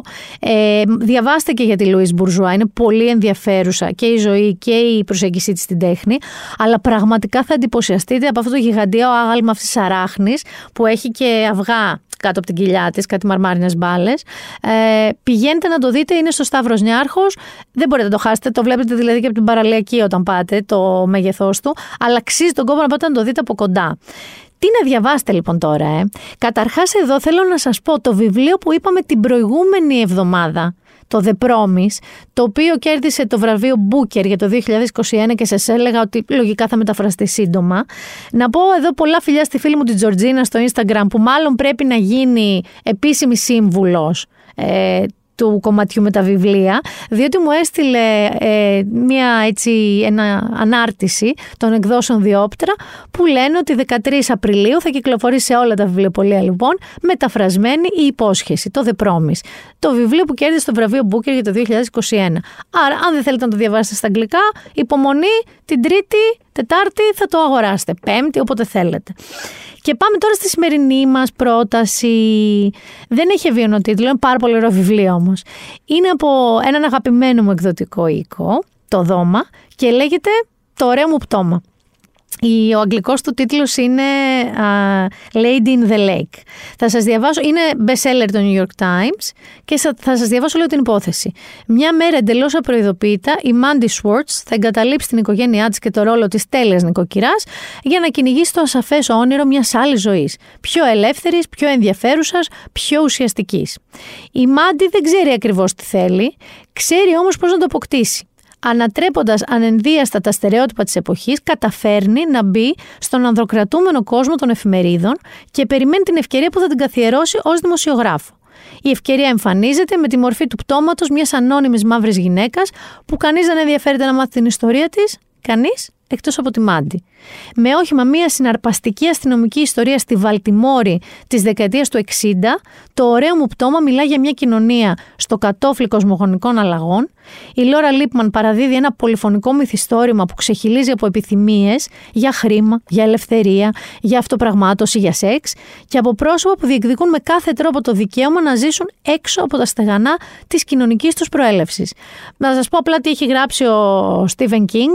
Έχει γράψει αυτό που κάνει τόσο εντυπωσιακό τούτο το βιβλίο, είναι ότι η εξιχνίαση του εγκλήματος είναι δευτερεύουσα σημασίας. Η προσοχή στρέφεται σε κάτι πολύ πιο ενδιαφέρον. Στο χάσμα ανάμεσα στο τι περίμενε η κοινωνία από μια γυναίκα και στο τι η ίδια η γυναίκα λαχταρούσε να γίνει. Ε, το έχω ξεκινήσει να το διαβάζω. Είναι πραγματικά, η Λόρα Λίπμαν είναι φανταστική συγγραφέας. Θεωρείται από τις σημαντικότερες συγγραφείς παιδιά αστυνομικής λογοτεχνίας και έχει δουλέψει σε ρεπόρτερ είκοσι χρόνια. Έχει σημασία αυτό για το πώς έχει δομήσει το βιβλίο της. Επομένως, το προτινόμενο βιβλίο λέγεται Το ωραίο μου πτώμα. Λόρα Λίπμαν, εκδόσεις Δώμα. Αν θέλετε την αγγλική του βερσιόν, είναι Λόρα Λίπμαν φυσικά, Lady in the Lake. Και πάμε στις σειρούλες. Σας έχω αρκετές σειρούλες. Θα ξεκινήσω με μία, η οποία, για να καταλάβετε, παίζεται ήδη επτά σεζόν. Έχει, έχει ολοκληρωθεί αυτή η σειρά, δηλαδή παίζεται από το δεκατέσσερα, αν δεν κάνω λάθος, κάπου εκεί. Ε, την ανακάλυψα πολύ αργά. Όπως είχα ανακαλύψει αργά, πρόσφατα που σας έλεγα, και το υπέροχη φίλη μου πάνω στα βιβλία της Φεράντε. Αυτό δεν είναι πάνω σε βιβλίο. Είναι, λέγεται Boss. Ε, ο πρωταγωνιστής του είναι ο... ένας, ένας detective. Θυμίζει πολύ, για να καταλάβετε, σαν αίσθηση. Αν έχετε διαβάσει James Ellroy, που είναι νουάρ, ελ έι νουάρ, το Los Angeles δηλαδή, αντί έτσι όπως το φανταζόμαστε εμείς, κοκοφίνικες, ήλι, μπικίνι και πατίνια. Όχι, υπάρχει μια σκοτεινή πλευρά. Δηλαδή είναι αυτή η πλευρά του νουάρ, του νουάρ αστυνομικού μυθιστορήματος, σαν του James Ellroy. Διαβάστε αν δεν έχετε διαβάσει λοιπόν. Οπότε, το πρώτο πράγμα που με ιντριγκάρισε αρκετά είναι ότι παίζουν διάφοροι ηθοποιοί που έπαιζαν στο The Wire, που για μένα είναι μία από τις καλύτερες σειρές όλων των εποχών. Δεύτερο πράγμα που μου κέντρισε την προσοχή είναι ότι δεν είναι το κλασικό πιστολίδι, σι ες άι και τέτοια. Είναι πιο αργής καύσης, είναι πιο σκοτεινό, είναι πιο... προς true detective η αίσθηση. Και επίσης ο Titus Welliver είναι φοβερός στο ρόλο ενός κλασικά detective του ελ έι πι ντι, δηλαδή της αστυνομίας του Los Angeles, ο οποίος είναι λίγο διαλυμένος, λίγο κατεστραμμένη ζωή του, έχει μια κόρη, έχει μια πρώην σύζυγο, είναι λίγο δεν πάει by the book που λέμε, οπότε τραβολογιέται και με διάφορες εσωτερικές έρευνες και κάτι δικαστήρια, αλλά παίζει τόσο ισορροπημένα, τόσο όσο damaged, τόσο όσο έξυπνος, τόσο όσο cool, που πραγματικά, παιδιά, το Boss, εγώ το ανακάλυψα πριν μια εβδομάδα και είμαι ήδη στην τρίτη σεζόν. Δηλαδή, έχω ήδη φάει δυόμιση σεζόν, για να καταλάβετε. Ε, άρα, αν σας αρέσουν αυτά τα crime αυτού του τύπου, που δεν είναι όλο πιστολίδια και εύκολες ε, υποθέσεις και εύκολες λύσεις, το Boss στο Amazon Prime θα το δείτε, είναι καταπληκτική σειρά. Πάμε τώρα σε ένα άλλο που πραγματικά με έχει ξετρελάνει. Μιλάμε για Κοσμοτέ τι βι. Super Pumped, The Battle for Uber. Όπου Uber, η γνωστή εφαρμογή με τα ταξί. Λοιπόν, η σειρά ανθολογίας της Showtime αφηγείται την ιστορία της Uber, μιας από τις πιο επιτυχημένες και συνάμα πιο καταστροφικές startups, γιατί έτσι ξεκίνησε, στη Silicon Valley. Στο επίκεντρο της ιστορίας είναι ο Travis Kalanick, τον υποδίεται φανταστικά ο Joseph Gordon-Levitt. Τον έχετε δει στο Inception, στη δίκη των επτά του Σικάγο, τον έχετε δει σε διάφορες ταινίες, ο οποίος είναι ο φιλόδοξος σι ι ο της Uber, που... Αυτό είναι αληθινή ιστορία, έτσι. Εκδιώχθηκε έπειτα από πραξικόπημα εντός εισαγωγικών του διοικητικού συμβουλίου της εταιρείας. Τον διώξαν από την εταιρεία που ίδρυσε δηλαδή. Αυτό είναι πολύ σύνηθες, να ξέρετε, σε αυτές τις εταιρείες της Silicon Valley. Και η ταραχώδης σχέση του με το μέντορά του, Bill Gurley. Τον παίζει ο Kyle Chandler. Αν έχετε δει Friday Night Lights, σειρά που λατρεύω, η Bloodline, είναι ο πρωταγωνιστής τους, ο οποίος ρίσκαρε τη φήμη του για την επιτυχία της Uber. Στη σειρά παίζει και η Uma Thurman, η οποία υποδίεται μια έξυπνη επιχειρηματία που είναι συνιδρύτρια της Huffington Post και μέλος του δουσού της Uber, η οποία είναι η Ariana Huffington, ε, ενώ ακούγεται και αφήγηση από τη φωνή του Ταραντίνο. Είναι και αυτό στα πολύ συν. Λοιπόν, και τα επεισόδια ανεβαίνουν στην Κοσμοτέ τι βι, μπορείτε να το δείτε μαζεμένα. Ε, είναι το ότι είναι αληθινό, είναι ένα τεράστιο συν, γιατί είναι μια έτσι, εφαρμογή που τη χρησιμοποιούμε πολύ όλοι μας και πολύ λίγοι ξέραμε την ιστορία πίσω από αυτό, πίσω από το Uber. Ε, και επίσης σαν δραματουργία, δηλαδή πώς το έχουν στήσει σεναριακά και σκηνοθετικά, είναι φανταστικό. Άρα, Κοσμοτέ τι βι, Super Pumped, The Battle for Uber. Το βλέπετε, με ευχαριστείτε later που λένε. Άμα δεν έχετε όρεξη να δείτε έξι επτά σεζόν που σας είπα Boss. Και θα σας πω και ένα ακόμα, Apple τι βι αυτή τη φορά, το οποίο έχει ένα τεράστιο, πολύ δυνατό cast, διότι παίζει ο Γκάρι Oldman και παίζει και η Κρίστιν Σκοτ Τόμας και ε, έχει να κάνει με κατάσκοπους. Έχει να κάνει με κατάσκοπους. Δεν ξέρω αν σας θυμίζει λίγο τη, την ταινία που έχει χαρακτηρίσει, το ένα έκανε τον George Smiley, ο Γκάρι Oldman, στο Tinker Tailor Soldier Spy. Εδώ δεν κάνει αυτόν. Εδώ κάνει έναν τύπο, ο οποίος είναι το Jackson Lamb, ο οποίος τι είναι, είναι απόκληρος, δηλαδή είναι πέταμα, για πέταμα κατάσκοπος, μαζί με άλλους για πέταμα κατασκόπους, οι οποίοι είναι, τους έχουν παρατήσει εκεί σε ένα συγκεκριμένο γραφείο, σαν να λέμε είναι το γραφείο που έχουν πετάξει τους άχρηστους κατασκόπους. Slow House λέγεται, η σειρά λέγεται Slow Horses, αργά άλογα, και αυτοί λοιπόν εκεί πέρα οι κατάσκοποι, ενώ ξυπνάνε και κοιμούνται, ειδικά ο Γκάρι Oldman είναι μια περιπτωσάρα, ο οποίος ξυπνάει στον ίδιο τον καναπέ του γραφείου του, γιατί, πώς να σας το πω τώρα κόμψα, farted θα πω, ε, αερίζεται, έτσι ξυπνάει, ξυπνάει από τον εαυτό του δηλαδή. Ε, και μετά έχει πιει, είναι, καταλαβαίνετε, ρημάδι της ζωής, μέχρι που προφανώς βρίσκουν εκεί ένα στικάκι ε, που κάτι έχει μέσα, ε, κατασκοπικό φυσικά, δεν σας κάνω spoiler, και αυτά τα, αυτοί οι losers, αυτό το γραφείο με τους loser spies, αρχίζει και παίρνει τα πάνω του. Δεν είναι κωμωδία, να σας το παρουσιάζω εγώ έτσι. Είναι κανονικό έτσι crime κατασκοπικό. Ε, απλώς νιώθετε ότι και την Κρίστιν Σκοτ Τόμας, έτσι, αυτό το φρύδι, αυτό το σούφρωμα των χιλιών που κάνει, και τον Γκάρι Oldman σε ρόλο έτσι, ξεχασμένου κατασκόπου, τα έχουμε ξαναδεί λίγο σε ρόλους που έχουν υποδηθεί. Όμως παραμένει μια σειρά με τρομερό ενδιαφέρον και εντάξει τώρα τι να πούμε, τον Γκάρι Oldman δεν παίζει καλά, μην τρελαθούμε. Άρα σας έχω δώσει τρεις σειρές. Δεν ξέρω τι θα πρωτοδείτε. Δεν ξέρω αν θα αρχίσετε τα μπάνια. Δεν ξέρω τι θα κάνετε. Ε, έχουμε και λέμε Κοσμοτέ τι βι, Super Pumped με το Uber. Έχουμε και λέμε Boss, Noir, νοσαγχελένικο, ε, με Detective και τα λοιπά στο Amazon Prime, και Slow Horses στο Apple τι βι. Και το βιβλίο που είπαμε, το ωραίο μου πτώμα. Δεν ξέρω τι άλλο να σας προτείνω. Νομίζω φτάνουν αυτά. Νομίζω ότι θα ανανεώσουμε το ραντεβού μας για την επόμενη εβδομάδα. Ήταν η Μίνα Μπυράκου με το Been There Done That. Εύχομαι οι μετεωρολόγοι να έχουν δίκιο και το Σαββατοκύριακο να είναι λίγο πιο ηλιόλουστο και να μ' ακούσετε όχι κλεισμένοι σπίτια σας, αλλά περπατώντας εκεί στις εξοχές, εκεί στη φύση ή εκεί στις παραλίες. Πολλά φιλιά, ραντεβού την επόμενη εβδομάδα.